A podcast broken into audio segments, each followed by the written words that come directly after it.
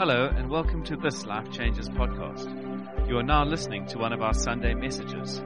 If you'd like to know more about Life Changes, you can visit us on Facebook, Twitter, or Instagram. Now lean in and enjoy. I've been on holiday for two Sundays. So you always got to be careful a preacher has been on holiday. I don't know. I do sound like Joe Cocker today. I apologize for that. I blame the Russian guy who sat on the plane behind me and coughed a lot. And um, I chatted to him. I asked him if I could pray for him because I thought maybe I get healed on the plane. I wouldn't catch it. I thought even sleeping under blankets for six hours would protect me, but the shield wasn't strong enough. So um, it's all good, and it is amazing to be back. And we are at Christmas, if you didn't notice. There's fancy dangling things that I used to make as a kid, but someone spent a lot of time making a lot of them. This time there are jingle bells happening. My kids have been singing Christmas carols They've been singing Mary Did You Know. Where's Bunty? My kids have been singing Mary Did You Know all week. I think Mary knows by now. I, I know. But, but if Mary doesn't know by now, then I, I don't know. Um, I'm sure Mary knows by now.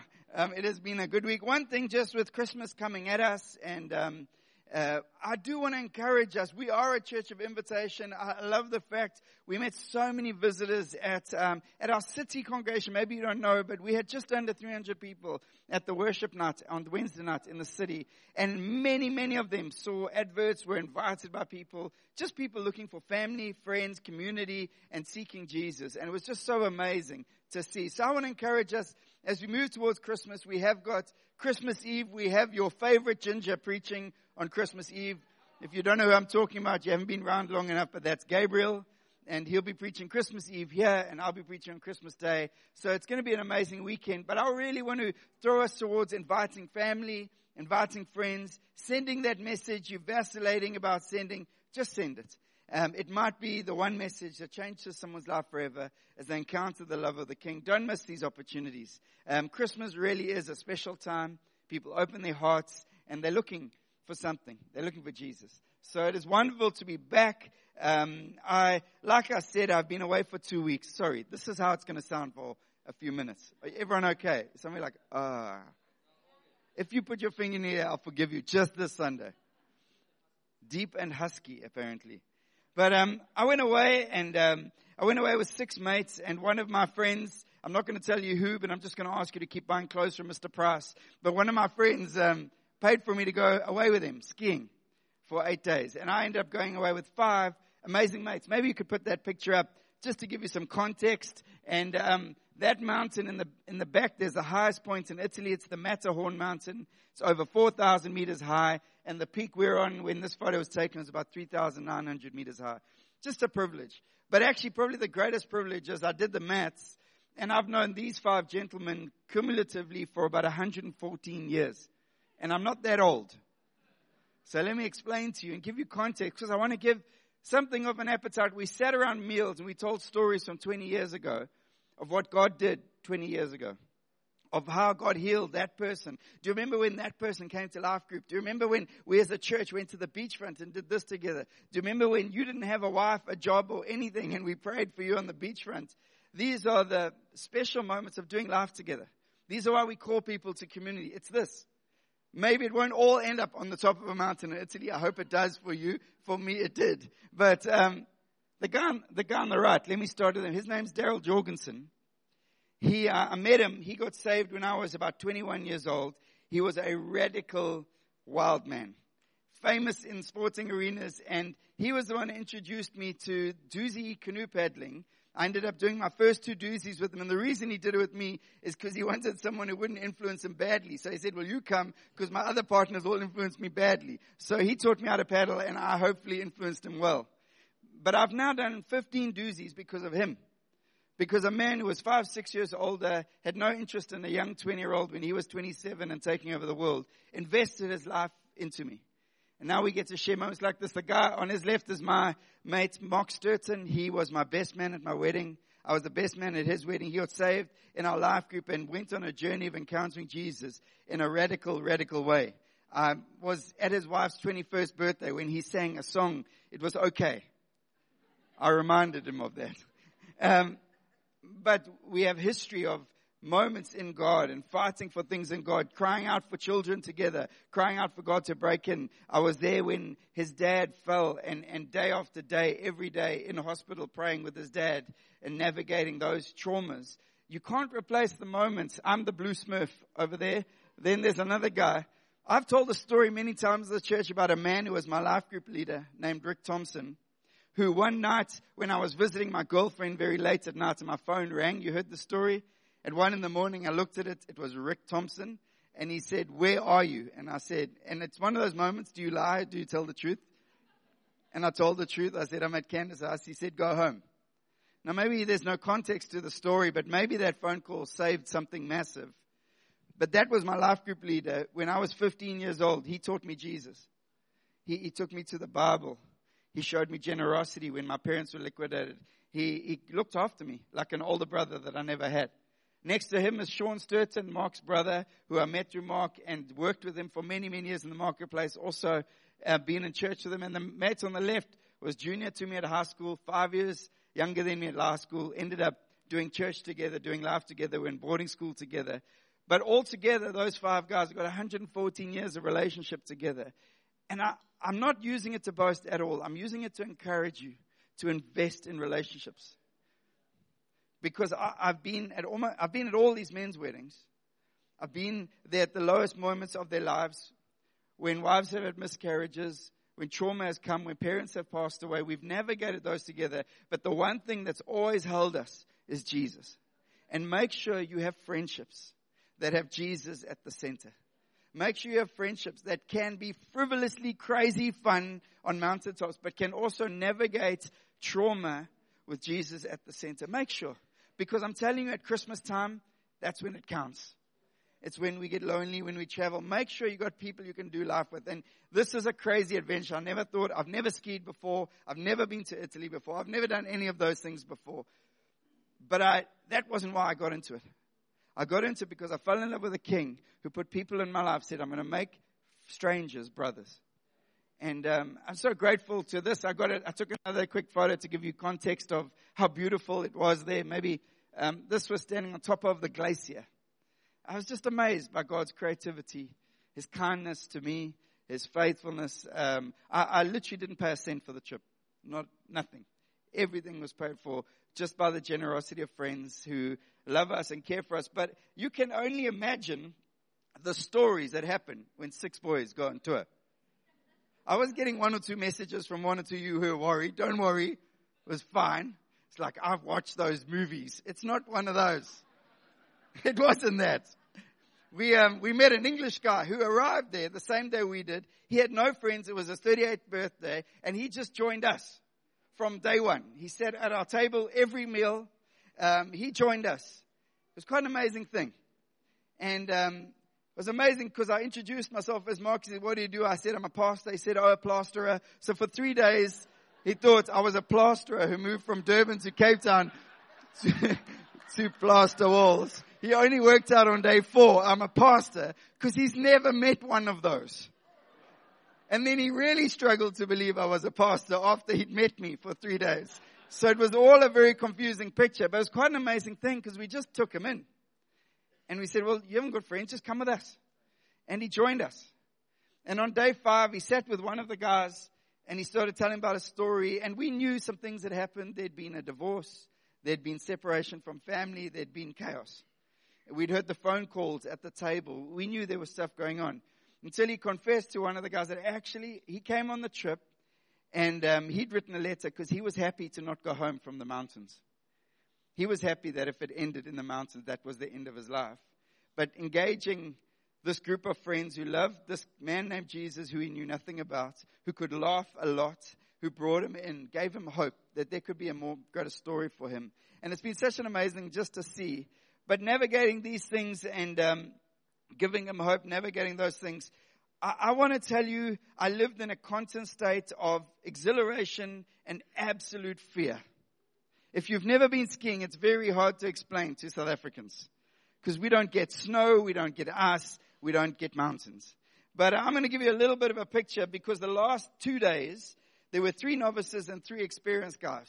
Sorry, this does relate to my preach, I promise.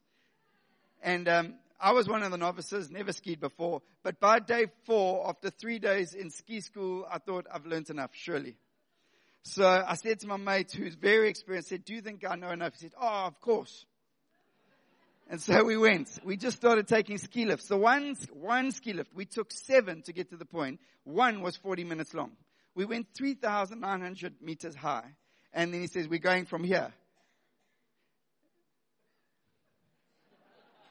Which the first slope was fine. It's totally deceiving. You just shh, shh, or graceful. This is easy. Then we took another one, and eventually I found out we were actually going to Switzerland. We needed to get there because there's a mountain they hadn't done. And so I'm up for this. I love views. I love adventures. I want to get to the end. I'm like, I get frustrated with people. Let me just bring you into the biggest fight my wife and I ever had. It was on honeymoon.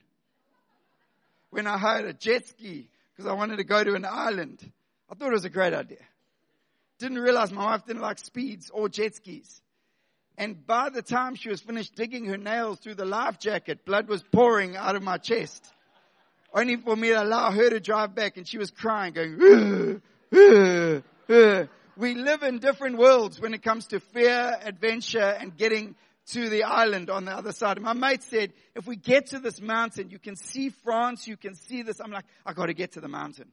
What I didn't know was the only way down from that mountain is a ridiculously crazy slope of 14 kilometers long. That's it. And as we traversed the last section of the mountain in a ski slope, you could see the slope, which wasn't helpful. People were dying everywhere. It was like a massacre. They were just everywhere. I'm like, and my, and my mate who's skied seven or eight times said, leans over to me on the ski lift and says, I'm so sorry. But like very seriously. I'm like, why? He says, no, this, I shouldn't have brought you here. so here's me. We get to the top. We let everyone else go. I think surely there's someone in this whole place who has the wisdom and experience to tell me you shouldn't do this. I even stalled. I went to the bathroom, said, guys, I've got to go to the bathroom, just to find that someone with wisdom would come up and say, you shouldn't do this. That person never arrived. So now it's my three mates who experience, my other two mates who are novices like me, down in the safe slopes having fun, drinking coffee. I'm at the top of a mountain about to throw myself off. I am petrified. Petrified. My knees are shaking and I'm not that guy. I jump, I'm, I'm, I'm the stupid guy. I was always the smallest. I ran at the biggest guy. I'll jump off a roof to make my mates laugh to concuss myself on my own knees. I'm that guy. I, I, I don't back down, but I'm standing the mountain going, this is ridiculous. It's straight down, left, like this, and on the side is a mountain drop. Like, I don't know how else to explain it. Like, how do they let people do this? Crazy Swiss people. And, um, and, and, uh, so I went slowly, get around the first corner. As I get around the first corner, there's a lady who I knew from the ski school because she was experienced, weeping She's in the corner weeping with her mother. I'm like, this is not encouraging me. This is not helping. I, fear has gripped me. All I want to do is survive. I can't go back up. I can only go down. My mates are looking at me like this, just guilt all over their faces. But now you keep moving forward. By the end of it, it was amazing. In the process, it was unbelievably scary. Uh, I lived constantly fearful don't listen to the story cans because one day we'll go skiing. My wife's like, I'm never going skiing. Uh, and I don't trust you. And, um, but I lived in this constant state of fear and, and like this is ex- imminent death is around the corner. But why did I keep moving forward? I got to the bottom. I'm sitting at the bottom. I'm exhausted. Uh, I'm sitting bottom. Why did I do this? And I realized because I was sitting, I'd skied from a mountain top into the middle of a town called Zermatt, which looks like something out of a movie. It just is ridiculous. And um, I looked up, I thought, we did that, we got here. I shared this moment with my mates. I would do it all again. But I had to overcome some fears to get here. I, I had to overcome the lady crying, the fact that my skill level really wasn't up to scratch, the fact that um, my mates were apologetic, the fact that fear was gripping me. Why? Because there was a world class view at the bottom that if I didn't get there, I might never have known was even possible. I just wouldn't have known. I mean, how often do you go to Switzerland in, for a day, like in a ski lift? It's not what you do. It, it, and, and I had one opportunity for the first time in my life at 41 years old with some of my best mates who I've navigated the highs and lows of life to do that. I realized the gospel is a lot like that. As we come to Christmas, the gospel is a lot like that. We get this invitation to go on an unbelievable journey. We have the best counsel of the Spirit of God leading us on these treacherous slopes. We have a father constantly. I watch these fathers navigating with their little kids down these mountains. I'm going, I would never, ever bring my wild savages here. Like not, not my kids. One at a time with a bungee cord, maybe, but not all three. And I'm watching these fathers and mothers navigate the mountains with their kids. But there's a father watching over us in this gospel journey of life. There's Jesus who's paid the price for everything. Everything, He's paid the price. Every way to get there, every opportunity, even death, He's paid the price. Fall off the cliff, He's paid that price for you. Why? Because on the other side of navigating that gospel journey, there's a vista and a view you never thought was possible. There's experience of His grace, His goodness, His kindness, His love, His touch, His tenderness in our lives you never thought was possible. You just never thought it was possible. One of my friends has had a terribly tough time in his marriage for the last four years. We got to sit and talk about his marriage and then talk about Jesus. And in the midst of a tough marriage, there's Jesus. And because there's Jesus, there's hope. And even though the slopes seem treacherous, because Jesus is there, there's hope. Outside of Jesus, that marriage would be done. In Jesus, that marriage is a future and a hope because of who Jesus is. This is the gospel story. I want to read Isaiah 9. I'm not preaching it, but I just love it. For unto us a child is born, to us a son is given, and the government will be on his shoulders, and he will be called Wonderful Counselor, Mighty God, Everlasting Father, Prince of Peace. Of the greatness of his government and peace, there will be no end. No end. He will reign on David's throne and over his kingdom, establishing and upholding it with justice and righteousness from that time on and forever. The zeal of the Lord Almighty will accomplish it. Will accomplish this. Jesus is the King. The problem with the Christmas story for many is they leave him in a manger, a little baby, meek and mild. No, that baby is full of power, full of might. The King of Kings seated on the throne with all authority, all power, all dominion in the palm of his hands. And he declares and it is done. And as we come to Christmas, uh, there is this theme that I was just reading the Christmas narratives, thinking of what to preach in this series. I want to preach a very, very simple preach. As I look at the narratives, I want to look at four quick characters who you all know. And Jesus and God says the same thing to them. This Christmas for me. Do not fear. Do not fear. Cesar ah, broken into this week. People in your home. Do not fear. Anxiety is not your story. I want to tell you four characters you probably know about, but the same truth is, gets shouted to each of them. And I believe at Christmas, it gets shouted at each of us, to us, into our hearts, that default sometimes to standing on a mountaintops, that people go down all day, but sometimes our own self-justification, I really shouldn't do this. I'm not that skilled. Meanwhile, half an hour before, you were boasting about how good you were in three days. Not a true story, hypothetical scenario. Zechariah, the father of John. I want to speak about do not fear against the fear of invisibility. Maybe the concern in your heart right now, end of a year. Maybe you think no one sees. Maybe you think no one hears. This is Zechariah. It says this in Luke chapter 1 verse 5. In the time of King Herod, king of Judea, there was a priest named Zechariah who belonged to the priestly division of Abijah. His wife Elizabeth was also a descendant of Aaron. Both of them were righteous in the sight of God, observing all the Lord's commands and decrees blamelessly.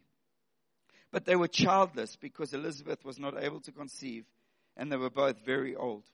Once when Zechariah's division was on duty, he was serving as a priest before God. He was chosen by Lot, according to the custom of the priesthood, to go into the temple of the Lord and burn incense. And when the time of burning of incense came, all the assembled worshippers were praying outside. Then an angel of the Lord appeared to him, standing at the right side of the altar. When Zacharias saw him, he was startled and was gripped with fear. But the angel said to him, Do not be afraid, Zechariah. Your prayer has been heard. Your wife Elizabeth will bear a son, and you are to call him John. What's the angel saying? Saying, Don't be afraid. He's not saying, Don't be afraid of me. I believe he's saying, don't be afraid that your prayer, Zechariah, who is old in age and your wife is unable to bear a son, you're in the presence of the Almighty God and he hears your prayers. You know, it's an amazing thing. This couple were older in life and they had no kids. And this is a faithful man. This is an upright man. This is a priest of God who sacrificed his life to serve the living God. But in that time, to be childless was both economically and socially disastrous. Economically, if you didn't have children, it meant you had no inheritance. You had no future. You know, had no retirement plan. And socially, if you didn't have children, it often meant the assumption, because they didn't have the medicine that we have today, well, your wife cannot have kids. So obviously you're allowed to divorce your wife. And you would divorce your wife, bring shame upon her, leave her behind and go get another wife so you get another kid. But Zechariah had chosen never to do that. Zechariah had gone against social norms. He had taken the shame upon himself and said, I'll bear that shame and I'll keep worshiping God in his presence. I'll keep pursuing God and I'll keep trusting God. It's an amazing thing. He says, by lots were drawn. By lot. They would draw lots. And Craig Keener was doing a study. He's a theologian. He says there were perhaps 18,000 of these priests which meant if you do the maths, they would serve in their priestly capacity only about two weeks a year. And in their life, they were lucky if they would do what Zechariah was doing only once. That means the odds are that was the one time in his life he got an opportunity to go into this holy of holies with a rope around his ankle just in case the glory of God struck him down. In that one moment, God chose that man who had spared his wife from shame. He chose that moment and that man to speak. And not just to speak, but to say, your prayers have been heard. I've seen you. I've always heard you. I've always known. And yes, the journey has been long and the slope has been slippery. But you held the line. You navigated the journey. Do not fear. I hear your prayers. I see. Maybe that's you today. Maybe Christmas is the birth of Jesus and it's about the incarnation of Jesus and we're told that, eh, that the reason Jesus came he came because he saw us. He saw our pain. He saw our brokenness. He saw that we had no way to the Father and he answered it. I want to encourage you today. Maybe, maybe it's the end of year and you're navigating the prayer lists you've had for the year. What's been answered and what hasn't. Maybe that job you really thought you were hoping for a promotion just never came. Maybe that breakthrough, maybe that spouse or partner you've been looking for to, to, because there's a desire in your life for that spouse. It just hasn't happened, but it's happened for other people. I think maybe Zechariah had given up praying that prayer for kids. But maybe you realized that day, I'm going into the presence of God. Why not one more time? Why not one more time? Trust God. One more time. I want to call us at Christmas that there's a message to our souls. Do not be afraid. God hears, He sees, and He is able. And He is mighty. I want to jump onto the next person we encounter in the book of Luke. Everyone heard about Mary? Mary, did you know? I'll get Bunty to sing it. Luke chapter 1. This is about Mary, and it's the birth of Jesus foretold. In the sixth month of Elizabeth's pregnancy, God sent an angel, Gabriel, not our Gabriel, he's not an angel. He's, he's just, I know some of you think he is, to Nazareth, a town in Galilee, to a virgin pledged to be married to a man named Joseph, a descendant of David. The virgin's name was Mary. The angel went to her and said, Greetings, you who are highly favored, the Lord is with you. Mary was greatly troubled at his words and wondered what kind of greeting that might be. But the angel said to her, Do not be afraid, Mary. You have found favor with God. You will conceive and give birth to a son. You are to call him Jesus. He will be great, and he will be called the Son of the Most High. And we know the story. Mary obeyed. She said, I will. She trusts. But I was reading that again because I always imagine when I, when I see an angel pull into a room and I see the words, do not be afraid, I kind of assume, maybe you do too, that he's saying, don't be afraid of me. I know I'm a scary dude, an angel dude. I don't know about you, but if an angel pulled into the room and he's big and he's got some wings and he's got some technicolor going on, I'd be a little bit like, wow. Maybe he doesn't see me. You go into the corner. You just back up slowly. Do the ostrich. I, I don't know. It's amazing thing. That's not what the Bible says she's afraid of. It's amazing thing. It says this. Mary, he says, greetings, you are highly favored. The Lord is with you. The Bible then says Mary was greatly troubled at his words. At his words. What were his words? You are highly favored. I want to tell you, I think most Christians struggle with his words. That you are loved, that you're no longer a slave, that you no longer have to beg for the love of a father, that you no longer have to jump through a million hoops to receive his love. I think many Christians and too many Christians struggle with his words. As Mary struggled, she wasn't struggling with the angel, she wasn't struggling, it says, but the angel said to her, do not be afraid. You have found favor with God. You have found favor with God. And I think Mary's sitting there going, really? Favor with God? Wow. I'm not married yet. I'm betrothed to a carpenter. Pretty humble means I, I, I'm a woman in a society that doesn't recognize or give status to a woman. We can be married and thrown away like nothing. That was the society at the time.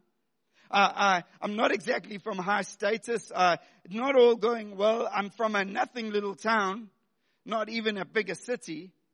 There's a plan, but it's not glorious and there's no husband yet. Really, I'm favored by God. Maybe she's struggling with the words because she's struggling to see what he's talking about. Christmas comes and we are reminded by the gospel narrative when we look at these people's lives that God speaks his words. Our job is to believe. And because she chose to believe, because she chose not to fear, because she chose to trust the Father in heaven. She gets pulled into the most glorious story this world's ever seen, that the God of heaven would be placed inside a woman's womb, and she carried the King of Kings in her womb. Why? Because she got over her fear. And the more I walk with people, the more I encounter people who've been in church for year after year after year, I see decisions based on fear, not based on the words spoken. In His Word. And the words He speaks to our hearts. His Rhema word that He dis- speaks clearly. I want to tell you that she had a fear that she wasn't worthy. She wasn't worthy for this journey. She had a fear that she would mess it up. She had a fear that actually who was she to be given this great opportunity? And yet God said, I'm not asking you to wonder whether you are worthy. I am worthy. And because I am worthy, I will do what I want upon your life and in your life. Yeah, I can imagine her just thinking, surely God isn't really going to do that. Sounds not normal. Sounds weird. People are going to laugh. Surely but God said, Do not fear. You are worthy for this task. What if we just answered yes to God? What if we just closed our eyes at the top of the mountain slopes, forgot the woman crying on the corner, the dead bodies? No, there were no dead bodies. But we just didn't see that. We just saw the end. We just saw the end. How many more journeys would we have gone on? If we were, had an ability to see the end? How many more routes would we have started? Because I think so often we don't even start. We self-justify. We say, well, I'm not even going to start this. I could never make that first turn, let alone get to the bottom 14 Ks below. So we don't start. Well, I've been hurt in relation before. I'm not going to start that slippery slope. I've been hurt in business before, so I don't want to apply for jobs because I can't take rejection of 300 CVs again. Now, these are real things. And that's why I think when we look at Christmas and we see Jesus comes to earth in the form of a baby, he's shouting to my fearful heart, do not be afraid. I'm here. And I came. And we never left. And the Spirit of God is with us, leading us and guiding us. Do not be afraid. Circumstances be what they may. I want to speak about one more person, a man named Joseph. You heard of Joseph? He's this carpenter who falls in love with a girl named Mary. And he gets this gig in Matthew chapter 1 because I think his fear is it just didn't make sense. And on the other side of this journey that wouldn't make sense, there would be public scrutiny. People, what would people think? What would that bring? Matthew chapter 1, this is how the birth of Jesus, the Messiah, came out. His mother Mary was pledged to be married to Joseph, but before they came together, she was found to be pregnant through the Holy Spirit. Because Joseph, her husband, was faithful to the law and yet did not want to expose her to public disgrace, he had in mind to divorce her quietly. But after he had considered this, an angel of the Lord appeared to him in a dream and said, Joseph, son of David, do not be afraid to take Mary home as your wife, because what is conceived in her is from the Holy Spirit. She will give birth to a son, and you are to give him the name Jesus, because he will save his people from their sins. You know, it's amazing. And we know the end of the story. Joseph responded. Joseph got over his fears and said, Yes, I want to be a part of this story. Yes, I'm going to experience ridicule. Yes, people are going to go, Mmm, Jesus' nose doesn't look like yours. I don't know. That little towns, remember, probably 80, 90 people in their town. My wife was conceived by the Holy Spirit. That story doesn't go down well at family dinners. And yet it was God. And this man, Joseph, he rationalized. I love that uh, the Bible is so honest. It says, but after he had time, he had considered this. He, he considered this. We sometimes read these Bible characters and go, well, obviously, Joseph, you say yes. Obviously. But no. The Bible said he considered this. And then God said, do not be afraid to take Mary as your wife. See, this wasn't the plan. I think sometimes we have such a fear that our life might get a bit more complicated. I think maybe for Joseph, one of his fears is that his life might get complicated. His plan was carpentry business, have some kids, get them in the family business, do my time, and then get to the end of that journey in our town. No complicated stories like impregnation from the Holy Spirit and now my son's going to be the King of Kings. I mean, it's like that wasn't in his game plan. It was amazing sitting with these five friends of mine and looking at the God factors in our lives. How many things have been good in our life that if we were allowed to choose them, we wouldn't have chosen that path. But now 20 years later, we get to look back at God's kindness and faithfulness and goodness and abundance in our lives. Just a motley crew of young men who had nothing, who encountered Jesus and got together and would have crazy fun, crazy moments of scaling mountains and paddling rivers, and then deep moments of pursuing God and crying out for God to do things in our lives. See, that journey comes with a somewhat, sometimes seemingly complicated navigated route like a, a slope down a mountain. It's right and it's left and then it's up and then it's down and it's long and, and, and sometimes there's a black slope you didn't see coming and your insurance didn't cover it. And you have to just carry on. You have to just trust that God has given you the ability to navigate this road.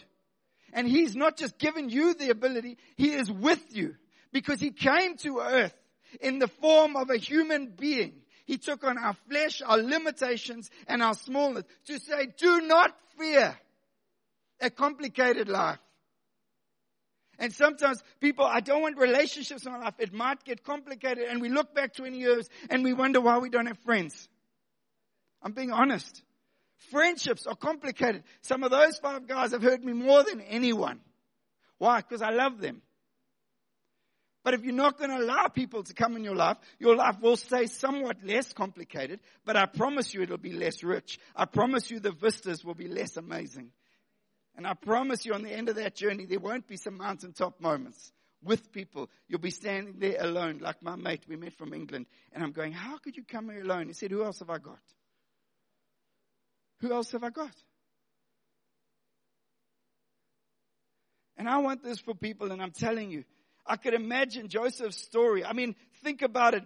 Father, finding out you're a father for the first time is overwhelming enough. your life is changing forever. Seriously. There are going to be little critters running around and they're going to eat your stuff and they're going to break your Apple TV remote and they're going to do things. That's also hypothetical. And they, um, they're going to, they need to be fed all the time. And in the early days, it's nappies for days and then it's no sleep and then you don't can't carry on with life as no, it's, it's complicated. It's complicated. And then Joseph on top of that, but your son's going to be from the Holy Spirit. And he goes, ah, I'm not sure I want that complicated life. And he considers, considers it, and then God speaks a word into his soul. Do not be afraid. You know what he got to do in his life on this earth? He got to name the King of Kings, his son, Jesus. Just a carpenter. Just someone who said yes. Just someone who allowed God to get him over his fears. What are your fears that are holding you at Christmas time when we're singing jingle bells and hark the herald angels sing? What are your fears? There was this one, I'm going to jump ahead a little bit, but there was this one, where is it? Little Christmas carol I found. And she's gone now. But I'm, I'm not going to preach it, but the last guy we encountered were the shepherds out in Luke chapter 2. And it says that an angel of the Lord appears to him and says, Salvation has come. He says, Do not be afraid. He speaks those same words again to them. And they go on this journey of seeking out God. Why? Because of the overwhelming nature of His presence and His power in their lives. And I think one of the greatest journeys on our lives that we need courage for is to go after God. See, these guys, I love the end of it. When the angels had left them, verse 15, and gone into heaven, the shepherds said to one another, Let's go to Bethlehem and see this thing that has happened, which the Lord has told us about. And I don't know where you're at with God. And I don't know what your journey is, your pursuit, or what you're after when it comes to God. But I know there's this, that when you see something of Him, you'll want to go after Him. But it's going to take courage because it's going to be overwhelming because his greatness is that great. His kindness is that great. I'm sitting with a man from England who's never done church in his life. He still can't get, he still finds it easier to believe I'm a plasterer than a pastor because in his world, that's not a thing. In his world, if I was a pastor, I'd have a dog tag on. I wasn't laughing. There was no smiling. There definitely was no dancing. And um, we weren't having fun together. But you get to speak to someone about God. He says, I'm not sure that's possible. And then a word from heaven comes. Do not be afraid. Do not fear. Let me tell you, every single person in this room and every single person on this earth fears. Every time God asks me to do something, there's a voice of fear that rises up pray for this person. Mm, what if it doesn't go well and they don't like me so much? No, I didn't ask your feelings about it. I asked you to do something. Love your wife. Sacrifice for your family. Pray. Like Zechariah prayed for year, decade after decade after decade and trusted God. And God, in the last moment, broke in with the most glorious gift John the Baptist, his son and the Spirit of God begins to move. As we navigate Christmas this Christmas, I just wanted to leave this word with you. Do not fear. For Zechariah, I believe he would have feared invisibility. God, I'm praying. Do you even hear? Do you even see? What about Mary? I'm not worthy of much. If I could just have a husband, maybe a child. And God says, the King of Kings is coming into your womb. I made you worthy. What about Joseph? I, got, I, I can't do this. I don't want a complicated life. I, I just want something simple. You know, God says, do not fear. You're going to get to name Jesus. What about the shepherds? Just shepherds out in the field. Now, why don't you go become forever part of a gospel story. And everywhere you go in the nativity scenes, you see the shepherds standing there. Why? Because they got over their fear. I want to ask us and challenge us and provoke us at this time. Jesus didn't come so you could know him as Jesus meek and mild. He came so you could know him as King. And if you don't know the backstory to something of the design and, and, and Kanye West writing this, this album that's become number one in America called Jesus is King, where this rapper and man known for many things, but not necessarily Jesus worship, has written an album because he's encountered God and I haven't had the privilege to sit with him, but I have no reason to doubt that God hasn't encountered him and is doing something magnificent and getting his glory through the story. If we don't think that's possible, I want to tell you the gospel narrative isn't possible. If God couldn't whip one man and engage one man to move a movement so that people could see him across the world, I don't think the gospel story is possible. But if the gospel story is real, then this is easy. Jesus is king. Number one selling album in America. Why? Because he is. And he is glorious. And if we, the church, would trust him, if we, the church, would hold on to him, if we, the church, would say, I see it all. I, my fear is raging right now. And it's such a bad and small analogy to talk about a mountain slope. But for me, it was real. To be honest, I don't like heights. Don't tell anyone. I don't like heights. I'm in that gondola just swinging in the wind. My mates are talking. I'm like, I want to get out of here. I want to get out of here. But I knew that I knew that the end of it, it would be worth it. And I'm asking you to get an end game perspective. And the only way you do that is when you look into his eyes. And this Christmas, look into his eyes. See him. Can we stand together? Bunty, could actually maybe just you on a guitar? I'm going to ask Bunty just to sing that, Oh, to be like you. this Christmas, can I ask you to go on a journey? Maybe saying, Mark, I don't have leave. I'm not asking for that kind of journey. I'm asking you to pursue God. It's going to look like a slope that'll take you places that might be complicated. It's going to demand some things of you.